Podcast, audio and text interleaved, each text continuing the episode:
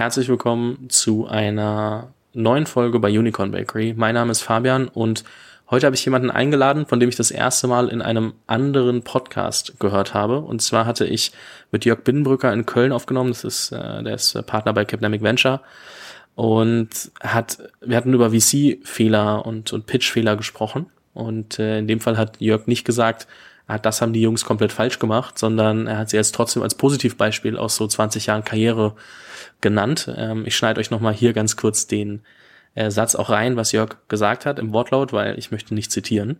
Ich hatte, äh, haben wir gerade investiert, äh, vor, wann waren die hier? Vor drei Monaten oder so hatten die hier ihren, ihren großen Pitch vor allen. Ähm, und das war der beste Pitch, den ich jetzt in 20 Jahren Venture Capital gesehen habe. Und aufgrund dessen, was er gerade gesagt hat, dachte ich mir, dann lade ich Tobi von Marktpilot doch einfach direkt ein, weil ähm, ja, wer kann uns dann doch noch mal ein paar mehr Insights geben, besser als äh, derjenige selbst, äh, der das gemacht hat. Kurz Background, äh, Marktpilot stellen wir gleich nochmal vor, ähm, aber April 2020 gegründet, also spannendes Timing, ähm, inzwischen 6,2 Millionen Euro an Finanzierung. Und ähm, Marktpilot könnte quasi alles heißen. Was das bedeutet, kommen wir gleich in, einer, in, in ein, zwei Sätzen drauf. Erstmal herzlich willkommen im Podcast, Tobi. Vielen Dank, Fabian. Ich freue mich sehr auf den Podcast. Noch kurze Ergänzung für alle, die direkt googeln wollen oder LinkedIn, äh, Tobias Rieker. Ähm, nur, dass ich da jetzt nicht irgendwie nur mit Tobi, Tobi unterwegs bin.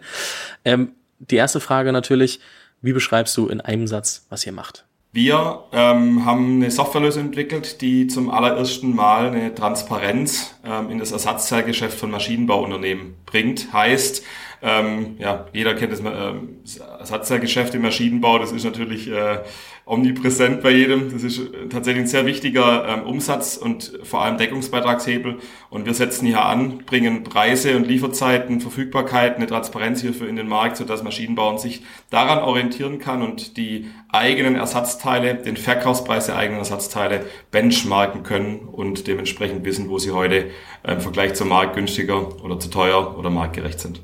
Kurze Nebenfrage. Ähm, ist es wie im Autogeschäft, dass du sagst, man verkauft sein Auto zum quasi Selbstkostenpreis und macht dann das Geld über die Ersatzteile. Ist es bei Maschinen genauso oder ist es da anders? Ja, ähm, noch nicht ganz so arg wie im, im Automotive. Man sieht im Maschinenbau häufiger Automotive als, als Vorreiter. Und ähm, wir merken im, im Maschinenbau, dass ähm, ja so das nach und nach kommt. Also die, die großen Maschinenbauunternehmen haben tatsächlich so ähm, Pay-as-you-go-Modelle oder ähm, so, so Netflix-Modelle bereits schon etabliert, ähm, wo man die Maschine hinstellt, die dann letztlich Service und Ersatzteile produzieren. Ähm, teilweise gibt es auch schon Maschinenbauer, die äh, ihre Maschinen mit negativen Margen verkaufen, sodass sie im, im Feld stehen und dementsprechend Service produzieren und Ersatzteile. Ja, und äh, dann merkt man erst, welche Relevanz es auch wirklich hat, seine Ersatzteile an den Mann zu bringen oder an, an die anderen Firmen.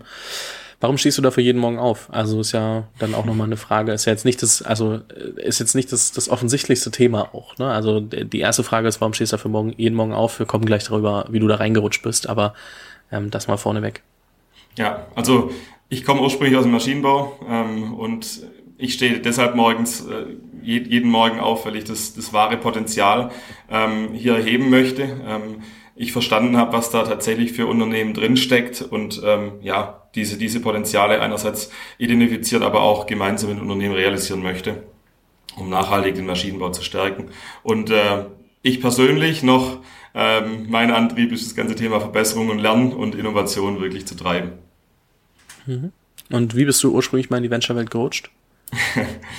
sehr, sehr coole, gute Frage. Ähm, ich hatte ja bei meinem ersten Unternehmen einen Chef, der hat mir die Aufgabe gegeben, hey Tobi, ähm, überleg dir mal eine Strategie für die Bepreisung, also für die Verkaufspreisbildung von unseren 12.000 unterschiedlichen Ersatzteilen.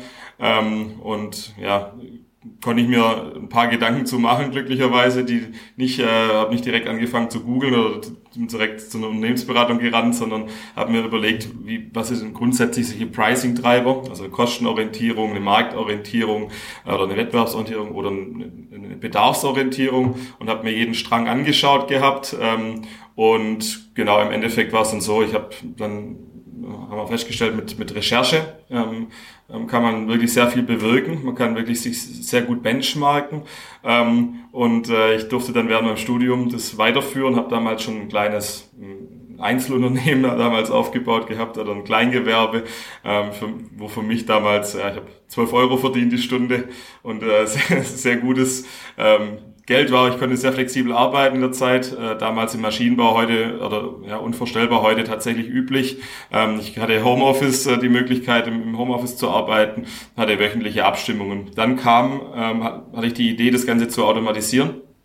Ähm, und genau, dann Armin kennengelernt, den heutigen Mitgründer von, von Marktpilot, äh, CTO. Ähm, und der hat mir damals den, den ersten, ja, das erste System geschrieben, das automatisiert ähm, Daten entnommen hat. Ähm, und ich habe natürlich meinem Chef die Information gegeben, ja klar, habe ich das recherchiert, hatte ich ja auch, ähm, nur nicht händisch, halt über ein System. Und es war dann tatsächlich sehr einfach verdientes Geld und ich bin ein grundehrlicher Typ und ähm, habe mir irgendwann überlegt gehabt, ich muss es ihm einfach sagen, bin zu ihm hin und habe ihm gesagt, hey, ähm, Alex, ähm, so und so sieht's aus äh, und äh, auf die Gefahr dahin halt hochkant rauszufliegen, weil ich ja natürlich bisschen dreist, ein bisschen veräppelt war es schon. Ähm, aber im Endeffekt war es dann, äh, der hat ja mich und uns und, und Mark Pilot wahnsinnig unterstützt, weitere Kunden ähm, gewonnen, uns äh, ja, war, äh, wirklich tatkräftig äh, reinempfohlen in andere Unternehmen, weil er gesehen hat, was tatsächlich drin steckt über die Jahre. Also wir hatten da wirklich einen höheren siebenstelligen Betrag an Deckungsbeitragsplus durch eine händische Recherche und automatisiert noch viel, viel mehr. Ähm, und Fun Fact, äh, dieser Alex, äh, mein Chef damals, der ist heute bei uns Vertriebsleiter. sehr, sehr geil.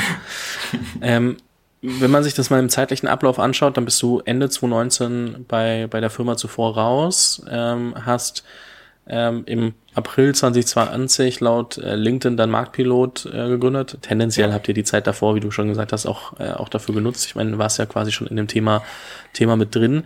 Dann kam äh, Corona und alles hat sich irgendwie komplett verändert und äh, von, ah, wir gründen jetzt mal easy eine Firma, da sind ja viele dann auch irgendwie in so einem ängstlicheren Zustand, weil keiner wusste, was passiert. Gerade so im Februar, März war der Tonus immer, ah, es wird auch erstmal keine Finanzierungsrunden geben, kein gar nichts. Ähm, was hat euch dann äh, dazu bewegt, doch trotzdem einfach die Firma zu machen und zu sagen, okay, wir lassen uns davon jetzt nicht verunsichern? Ähm, auf der einen Seite war es ja der persönliche Lebensabschnitt. Ich hatte vor vier, fünf Jahre gearbeitet, kam dann frisch aus dem Studium und ich hatte eine berufliche Änderung, Veränderung vor mir. Ähm, das war auf jeden Fall klar. Und dann was zum was, was macht man dann? Das, also es gab eine Veränderung. Das war die eine Seite. Die andere Seite war, haben wir uns sehr wissenschaftlich das ganze Thema angeguckt. Wir hatten ja schon ein bisschen Daten aus der Validierungszeit davor ähm, und auch aus anderen Krisen gibt's Daten, wie der After Sales, also Service After Sales im Maschinenbau sich verhält. Ähm, und wir haben gesehen, es ist ähm, in der Krise die Stütze. Also Maschinenbauunternehmen verkaufen keinerlei Maschinen mehr oder in seltenen Fällen verkaufen sie noch neue Maschinen in der Krise und ähm, die After-Sales und Service-Umsätze, die kommen natürlich nach wie vor. Also man meint sogar manchmal, die würden sogar gesteigert werden, weil ähm, eher mal eine Maschine repariert als neu gekauft wird. Ähm, und genau daran haben wir geglaubt, ähm, mit der Einstellung jetzt erst recht. Also wir haben dann wie so eine kleine Trotzeinstellung in den Tag gelegt und haben gesagt, okay, wir wollen es ähm, Corona und allen anderen jetzt zeigen, äh, dass es auch möglich ist, ein Unternehmen witzigerweise am Tag des ersten Lockdowns am 2.4.2020 zu gründen. Was waren dann so die Themen, die euch vor krasse Herausforderungen gestellt haben, ähm, einfach in der Zeit nach der Gründung? Ja, also kundenseitig war es auf jeden Fall, ähm, mit ganz neuen Herausforderungen umzugehen. Also wir wussten, Maschinenbauunternehmen recht konservativ erstmal eingestellt. Der, ähm, so war erstmal die Annahme, der lässt sich online nichts verkaufen. Okay? Ähm, also du musst immer vor Ort. So war es von der, der ganzen Validierungszeit war alle, alle Touchpoints waren vor Ort oder halt auf Messe oder halt face to face. Ähm, wusste man nicht, wie der Maschinenbau darauf reagiert. Das zweite waren, ähm, dass, dass, dass Gelder gestrichen wurden. Man, es wurde hart auf sich gefahren ähm, und man hat ein Geschäftsmodell entwickeln müssen, was von Anfang an sehr krisenresistent ist, ähm, das uns ja jetzt auch in Ukraine und allen folgenden Krisen wahrscheinlich sehr helfen wird äh, bei Marktpilot. Ähm, ansonsten, was waren die, die Herausforderungen? Ähm, am Anfang das ganze Thema Office. Wir waren im Coworking Space von, von ähm, unserer Uni, unserer Hochschule, ähm, der dann plötzlich geschlossen hat. Also wirklich von, von jetzt auf gleich. Und äh, ähm, ja, in, in heutigen Zeiten ist das alles handelbar. Ähm, zu dem Zeitpunkt, man rechnet damit nicht. Ähm, wir mussten da wirklich sehr kurzfristig darauf reagieren äh, und wirklich ja sehr, sehr dynamisch sein äh, auf die ganzen äh, Themen, die wirklich jeden Tag dann auch reingeflogen sind. Hier ein Lockdown, hier ein Anfang eine äh, potenzielle Corona-Infektion, wo, wo man gar nicht wusste, was ist das denn überhaupt. Ähm, Kunde möchte plötzlich über Microsoft Teams oder über WebEx telefonieren und ähm, da wirklich aktiv dann Wege zu finden, Vertriebskanäle auch zu öffnen, ähm, die so nicht möglich gewesen wären. Beispielsweise ähm, ja, Microsoft Teams, also wir machen heute auch noch sehr, sehr viel über ähm, das Online-Medium bei unseren Kunden ähm, ähm, oder halt ja auch äh, Webinare beispielsweise. Mhm.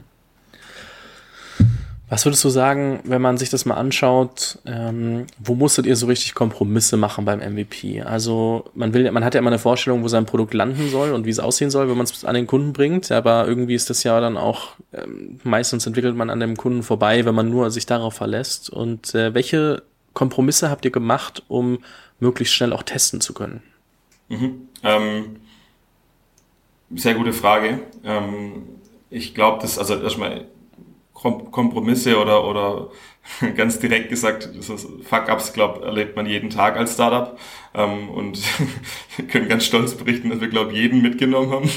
Also wir haben, glaube alles irgendwo mal äh, gehört und miterlebt, äh, ähm, aber halt auch ausgebügelt und das sehr häufig daraus auch persönlich und im, im Unternehmen gelernt. Was war der, ein großer Punkt, war, glaube ich, ähm, das ganze Thema POC oder Verprobung von der Software. Wir dachten am Anfang nicht, dass der Kunde ein Proof of Concept braucht. Wir dachten, der Kunde kauft Software ähm, und er kauft Software oder er kauft halt nicht Software. War natürlich ein Trugschluss ähm, und es kam dann halt voll vom Kunden. Er möchte die Software ausprobieren mit 30 oder 50 Teilen. Ähm, er möchte wirklich das Touch and Feel haben. Ähm, er möchte ja ähm, quasi das validieren können und auch die Potenziale heben können, wo wir dann aktiv dann auch in die Richtung Proof of Concept gegangen sind und ähm, dann als nächsten Schritt in Richtung Software denken. Ähm, genau, das zweite war beispielsweise auch das Thema Frontend. Ähm, welche Funktionen machen wir hier rein und da wirklich sehr lean zu starten ist total wichtig. Also äh, ich kann mich erinnern, das erste Frontend war eine bessere Excel. Ähm, fragt man sich, warum verkaufen wir hier einfach die Excel, aber es ist halt viel, viel wertiger einfach und äh, hatten noch ein paar zusätzliche Funktionen mit drin. Aber ähm, der, der Status, äh, wie wir ihn ausgemalt haben, äh, damals, was der Kunde braucht, ich glaube, das sind wir heute noch nicht. Also wir haben heute noch so viele Erweiterungsmöglichkeiten und Ideen und Ergänzungen zur Software und ähm, Funktionen und Features, die wir mit reinbringen können. Ähm, ich glaube, äh, ja, ist ganz wichtig, da sehr spitz zu starten und wirklich die ähm, ja, die Kompromisse zu machen, in Anführungszeichen. Das heißt, das eine war, dass ihr auch, keine Ahnung, einen anderen Testzeitraum oder anderes Testpaket ähm, äh, quasi anbieten musstet, dass die Kunden sagen, okay, da gebe ich gerade auch in solchen Zeiten ähm, jetzt auch wirklich Geld für aus und es lohnt sich für mich. Das ist wahrscheinlich auch ein krasses Learning, wo man denkt, okay, eigentlich ist ja relativ offensichtlich, dass sie es brauchen könnten. Ähm. Und dann merkt man so, okay, das, was man, die Annahme und das, was der Kunde wirklich will, ähm, geht sehr weit auseinander. Vor allem, weil wir aber trotzdem auch über einen Bereich sprechen, der jetzt nicht bis ins letzte Detail digitalisiert ist, ne? wo du schon selbst gesagt hast, da geht man normalerweise persönlich hin für den Vertrieb, also zumindest äh, vor der Corona-Zeit. Und äh, auch wenn sich das jetzt verschoben hat, ähm, hast du halt natürlich auch eine Nische gehabt, wo du dann mit ne, sagst, okay, eigentlich ist es ein No-Brainer, dieses digitale Produkt und, und diese Software da reinzubringen aber gleichzeitig ist es halt nicht so digitalisiert, dass man sagen kann, ähm, die wollen auch einfach immer mit digitalen Lösungen arbeiten. So stelle ich mir das jetzt gerade ein bisschen vor. Ist auch so, ja. Also darfst du noch gerne noch deutlich konservativer vorstellen. Ähm, alles, was in Richtung Digitalisierung ging früher oder in Richtung ähm, ja, Software as a Service war tatsächlich gar, gar nicht so, so anerkannt im Maschinenbau. Ähm, ich glaube, da, da gibt es ganz arg viel Potenzial. Ähm, und ich glaube auch, dass Corona da ganz arg viel getan hat in den Köpfen von unseren Kunden und von, von unserer Persona, weshalb ich auch denke, ja, leider ist jetzt nicht die, ich hätte mir auch Corona nicht gewünscht, aber es hat uns tatsächlich ein Stück weit auch in die Karten gespielt, long term. Einfach durch das Bewusstsein äh, zu digitalen Lösungen ähm, und dass es kein Teufelszeug ist, sondern dass es tatsächlich äh, ja, ähm, erklärbar ist und einen, einen riesen Nutzen stiftet.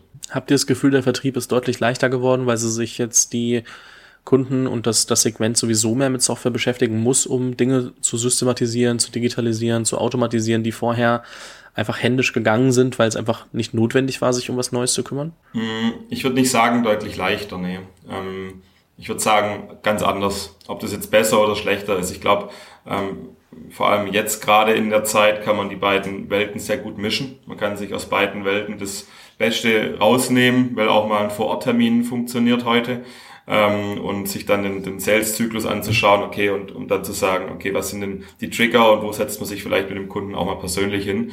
Bei uns ist beispielsweise ähm, die Ergebnispräsentation für das Proof of Concept, ähm, wo wir sehr gerne dem Kunden das auch persönlich ähm, ähm präsentieren, weil natürlich ist, äh, das weiß jeder, dass dieses ähm, ja, Touch and Feel und äh, das, diese Persönlichkeit dann auch zu zeigen, um Kunden das Vertrauen aufzubauen, ist essentiell im Maschinenbau und auch äh, bei Software allgemein. Ähm, ansonsten haben wir noch andere Vertriebskanäle auch aufgemacht, ähm, wo wir halt sonst niemals draufgekommen sind. Also ähm, unser bester Vertriebskanal ist ähm, ein handschriftlicher Brief, den wir verschicken. Das musst du, glaube ich, noch mal ein bisschen mehr ausführen. Also einmal, welche Rolle oder, oder wie euer Vertrieb allgemein aussieht, also so welcher, welche, welche Rolle das hat. Also habt ihr irgendwie 20 oder 50 Prozent im Unternehmen irgendwie Vertrieb? Das ist, glaube ich, ganz spannend mal zu verstehen, dass man es mal einschätzen kann und dann auch, warum gerade dieser Kanal gut funktioniert. Mhm. Also wir haben irgendwie zwischen 30 und 40 Prozent ähm, Vertrieb. Ähm, wir sind bis vor kurzem, ich glaube, das zieht sich aber Marktpilot durch ähm, machen jetzt nicht Dinge, um Dinge zu machen, sondern wir ähm, schauen immer drauf, was funktioniert und da geben wir Gas. Okay, wir hatten äh, tatsächlich bis vor kurzem kein, keine Marketingabteilung.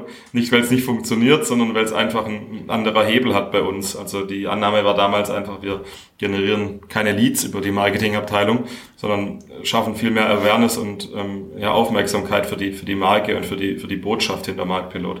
Deswegen vor kurzem erst äh, eine Marketingabteilung etabliert. Ähm, ansonsten sehr viel Outbound, noch recht wenig Inbound. Ähm, mittlerweile auch auf Messen unterwegs. Ähm, ähm, klar, Cold Calling ähm, ist natürlich auch ein Thema. Ähm, ähm, Cold Mailing ist ein, ist ein Thema, aber natürlich, ähm, hast du gerade jetzt schon angesprochen, der handschriftliche Brief. Wie sind wir dazu gekommen? Wir hatten ähm, im, im, in 2020, im Gründungsjahr, hatten wir eine Weihnachtsaktion gestartet wo wir unseren Kunden immer eine Flasche Wein zugeschickt haben. Ähm, und ich habe immer noch ja, kleine, kleine zwei, drei Worte vielleicht auch eine, halbe Seite maximal, handschriftlich dazu geschrieben. und ähm, die Kunden haben dann irgendwann angerufen beim Kollegen und mir und haben sich immer bedankt, aber nie für die Flasche Wein, sondern immer für den handschriftlichen Brief. Und mich hat es echt angekotzt.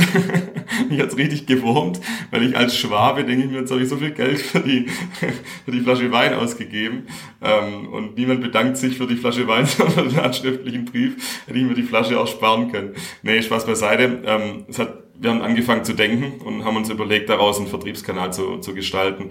Ähm, heute schreiben wir handschriftliche Briefe an unsere Kunden, die sehr wertschätzend sind, an potenzielle Kunden, die sehr wertschätzend sind und teilweise sogar so, dass, dass sie dann bei uns anrufen.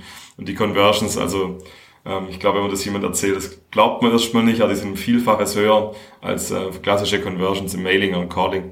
Das ist, glaube ich, ganz spannend, ne? dass man Dinge auch einfach anders machen kann. Dass man Dinge auch wirklich einfach anders denken kann und sagen, okay, guck mal, ähm, also einmal wirklich sich wieder um die Menschen zu kümmern und nicht nur einfach irgendwie schauen, dass das Zahlen im System sind. Natürlich geht es darum, irgendwie bis zum gewissen Grad zu performen, aber gleichzeitig geht es halt auch darum, ähm, die Menschen wollen halt immer irgendwie ihre doch noch die Anerkennung und, und diesen persönlichen Touch. Das ist ja auch der ein, ein Riesenthema im Vertrieb und irgendwie alle versuchen das nur noch auf Zahlen runterzubrechen. Dann kommt gerade bei, bei so äh, Maschinenbauern etc., jeder rennt denen ja die Bude ein, weil jeder weiß, da liegt Geld, aber Klar. irgendwie ähm, dann alle nur wahrscheinlich mit dem nahezu ähnlichen ähm, Approach. Und ähm, ja, deswegen auch, glaube ich, einfach dann so eine, so eine ganz andere Geste und nicht irgendwie das, was der Markt macht, auch einfach zu kopieren, ist, glaube ich, schon ein, ein Riesenvorteil, wo die sich dann auch dementsprechend äh, wertgeschätzt fühlen. Absolut, ja, absolut. Und ich, ähm, ja, wie du sagst, also ich glaube, viele gehen oder haben Lösungen für den Maschinenbau entwickelt. Die Frage ist immer, oder für solche Industrien entwickelt, muss ja nicht immer Maschinenbau sein. Die Frage ist halt, der Markteingang. Ich glaube auch in Kombination für das, was wir vorher gesprochen haben, ähm, gerade was hat sich aus Corona ergeben, das ist auf jeden Fall auch ein Faktor gewesen. Also ich weiß nicht, ob ähm, ähm, dieses Andersdenken so gekommen wäre, wenn wir tatsächlich ähm, die Herausforderung Corona nicht, nicht gehabt hätten. Jetzt mal, wenn wir schon bei Sachen sind, die ihr anders gemacht habt. Äh, ich habe es am Anfang schon angesprochen. Ähm, ihr wurdet mir vor quasi in einem Podcast von, von Jörg empfohlen, weil ihr einen VC-Pitch einfach komplett anders gestaltet habt. Und bevor ich das jetzt versuche wiederzugeben von dem, woran ich mich noch erinnere, was Jörg mir erzählt hat, musst du jetzt einfach mal sagen, wie habt ihr es hinbekommen, dass ein Jörg Binnenbrücker, den vielleicht viele auch gar nicht kennen, weil er nicht in der Berliner Bubble ist, sondern eher aus Köln kommt und ähm, aber trotzdem seit irgendwie, keine Ahnung, ich würde sagen 20 Jahren, ohne ihm national treten zu wollen, irgendwie im Venture-Business ist, ähm, ja. da auch so jemanden noch vom Hocker zu hauen. Ne? Also was, was habt ihr da gemacht? Du musst jetzt einfach mal so ein bisschen durchführen, äh, wie ihr an den Pitch rangegangen seid, einfach, dass man sich das vorstellen kann, ohne dass ich jetzt hier sitze und das versuche irgendwie wiederzugeben. Ja, also was wir gemacht haben, war nicht äh, ähm, eine übertriebene Storyline aufzubauen. Wir hatten eine sehr klare Storyline in dem Pitch drin und ich glaube, der Pitch war angesetzt, ähm, also es war bloß Fragerunde, ich glaube halbe Stunde, halbe Stunde oder sowas ähm, vor den vor den Partnern und dem Team bei bei Capnemic, äh, bei unserem bei unserem Investor, ähm, wo, wo wir gemeinsam eine Seed-Runde gemacht haben. Ähm, und die halbe Stunde, wir hatten, ich glaube, zehn Slides. Okay, ich glaube, es war nicht mal mehr glaube sogar zehn Slides mit äh, Deckblatt und äh, letzter Slide war vielleicht nur acht inhaltliche Slides dabei.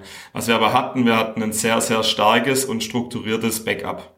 Und jedes Mal, wenn eine Frage kam, konnten wir halt äh, mit dem Backup darauf antworten. Heißt, wir hatten natürlich pro Slide, ähm, ähm, wussten wir, was kommt ähm, und kannten die Fragen, weil im Endeffekt du als Gründer kennst eigentlich immer alle Fragen oder kannst sie zumindest beantworten, ob sie alle kennst, weiß ich nicht, aber die meisten hast du schon mal gehört und ähm, ähm, die alle, die, die du schon mal gehört hast, kannst du auf jeden Fall irgendwas, ein Content-Stück, Content-Piece erstellen, wo du dann als Backup ähm, letztlich drin hast. Also das war das eine, was wir anders gemacht hatten.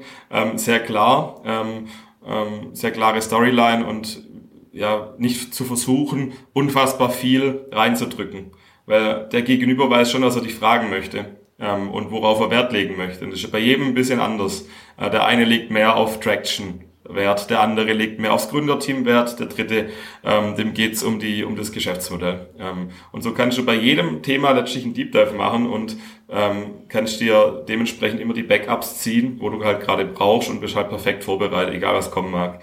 Das haben wir damals zum ersten Mal ausprobiert, das hat sehr gut funktioniert.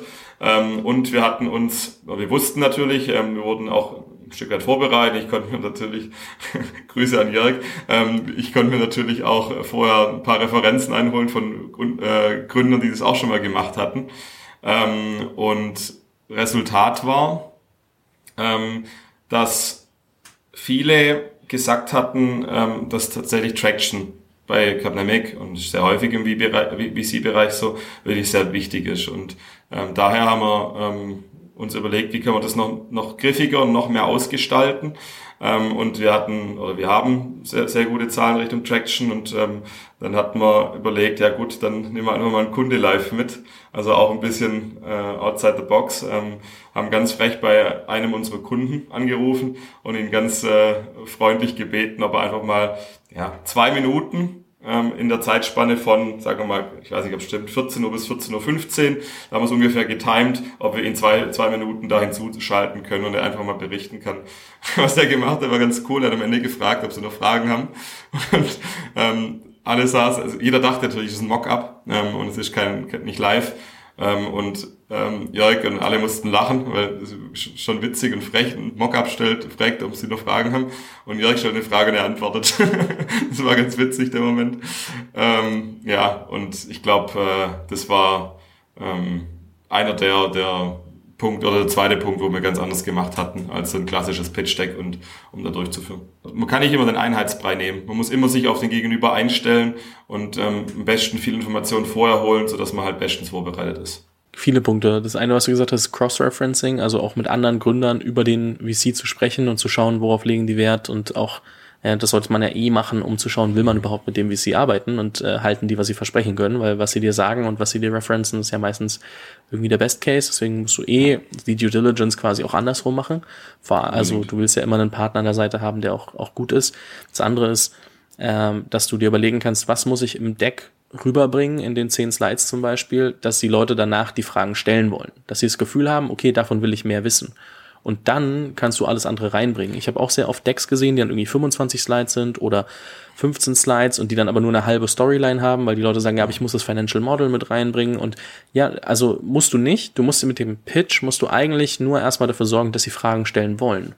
Genau. Und ähm, das ist was, also gerade wenn du dann natürlich irgendwie ähm, es kann was anderes sein, wenn du es irgendwie rausschickst und du wirst konkret nach Sachen gefragt, dann kannst du die genau. im Appendix direkt mitschicken, aber trotzdem packst du die nicht in deine normale Storyline, sondern du packst sie hinten dran in die Anhänge, in die Appendix quasi.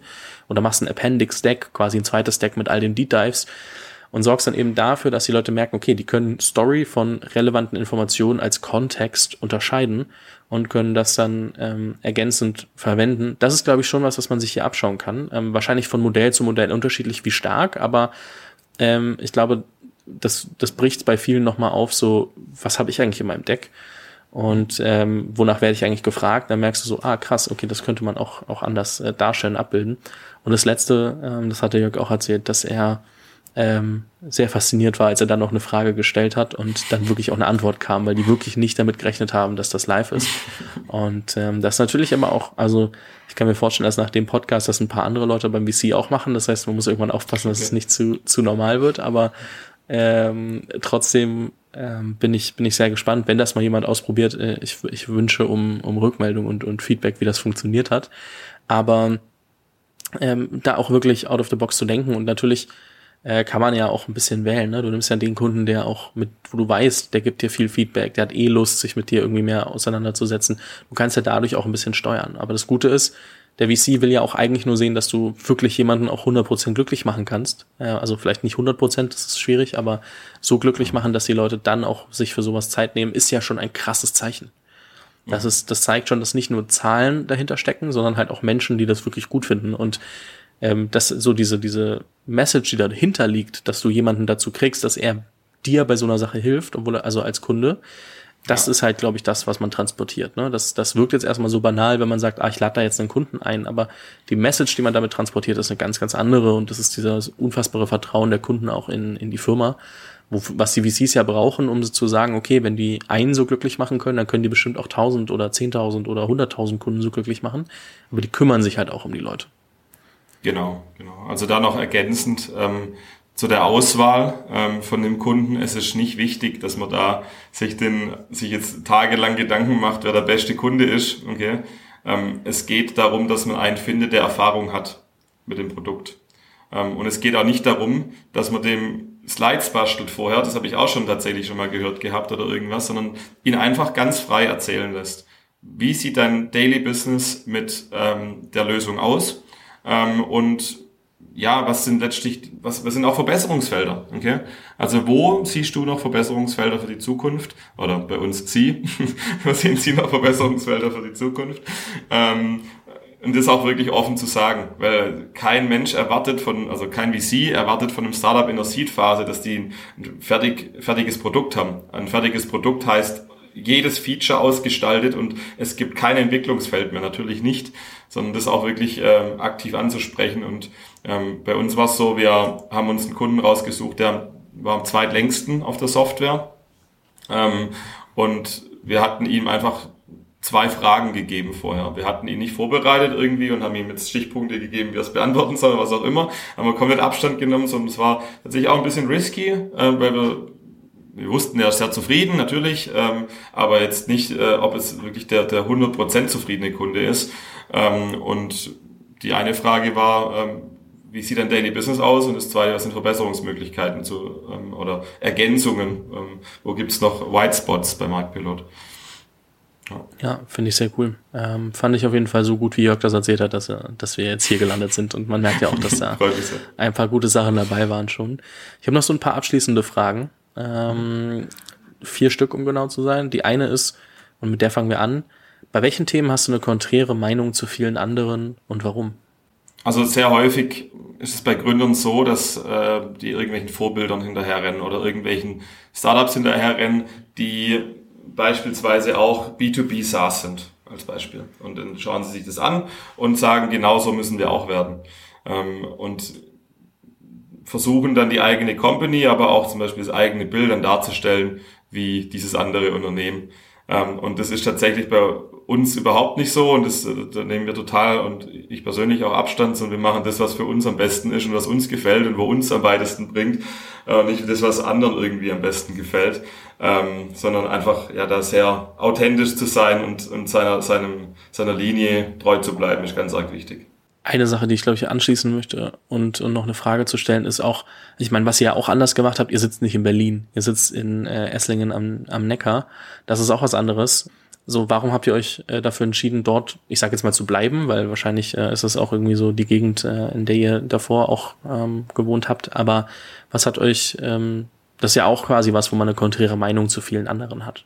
Und welche Vor- und Nachteile hat sich's mitgebracht?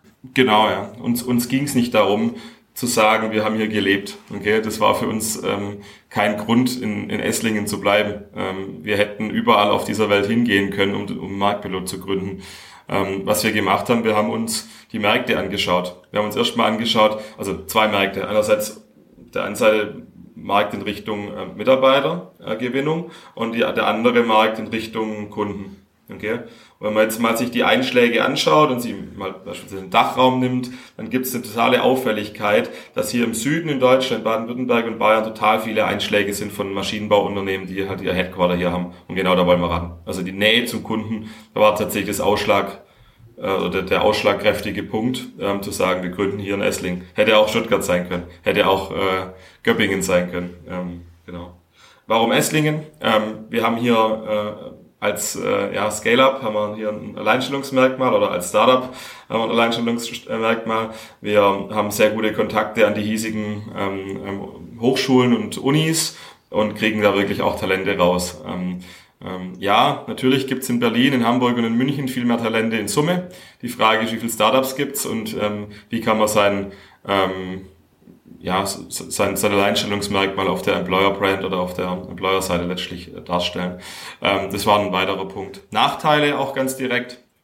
Ähm, wie jeder weiß, sitzt äh, in, in, Stuttgart ein, ein Mercedes-Benz, ein, ähm, ein, Bosch, wo ich selber auch davor war, ähm, ein Porsche, ähm, nicht weit weg in Heilbronn sitzt ein Audi und wirklich, wirklich sehr, sehr große Marken in Mahle in Stuttgart. Ähm, und natürlich äh, wir merken sehr deutlich, wann, wann Türen und äh, auf und wann Türen zugehen bei denen ähm, am, am, am Mitarbeitermarkt. Heißt, ähm, Einstellungsstopp während Corona. Natürlich hatten wir viele Bewerbungen. Äh, Türen gingen wieder auf, natürlich hatten wir weniger Bewerbungen. Das ist die eine Seite, da wirklich ein Stück abhängig zu sein. Auf der anderen Seite natürlich ähm, ist auch das Thema, das Thema Gehalt ähm, hier im, im Süden. Also ich glaube, wir als Startup zahlen ähm, höhere Gehälter als andere Startups.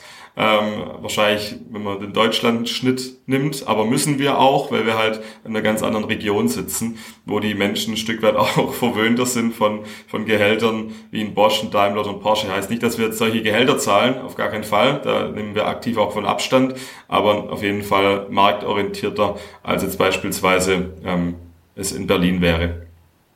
Mhm. Drei kurze, jetzt wirklich abschließende Fragen. Jetzt kommen auch keine wahrscheinlich, wahrscheinlich keine Zwischen, Zwischenfragen mehr eingeschoben.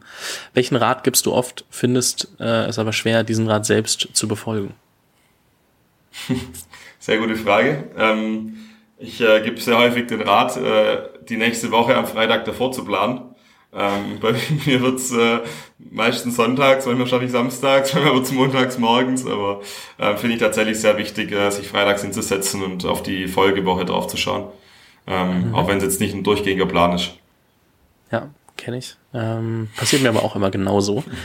ähm, manchmal, meistens mache ich es dann doch montags morgens. Äh, welche Sache würdest du gerne an der Startup-Szene verändern, wenn du könntest? Auch gute Frage. Ähm, weniger Bullshitten, mehr Traction. Ähm, das ist alles, was zählt. Ähm, und ja, ich glaube, das ist der, der größte Rat. Ich denke, ähm, vorher hat man noch was angesprochen, nicht Dinge machen, weil es andere auch so machen, sondern weil es dir persönlich und deiner Company und äh, dich einfach voranbringt, deiner Company, die Company voranbringt. Und ähm, dritter Punkt, denke im Maximum, setz deinen eigenen Benchmark. Also ein Benchmark hinterher zu rennen, ist immer was anderes, als einen neuen Benchmark zu setzen, der vielleicht fünfmal höher ist und man dann vielleicht nur fünf Prozent über dem alten Benchmark landet. Aber den eigenen Benchmark zu setzen, ist, glaube ich, ganz wichtig. Die drei Punkte.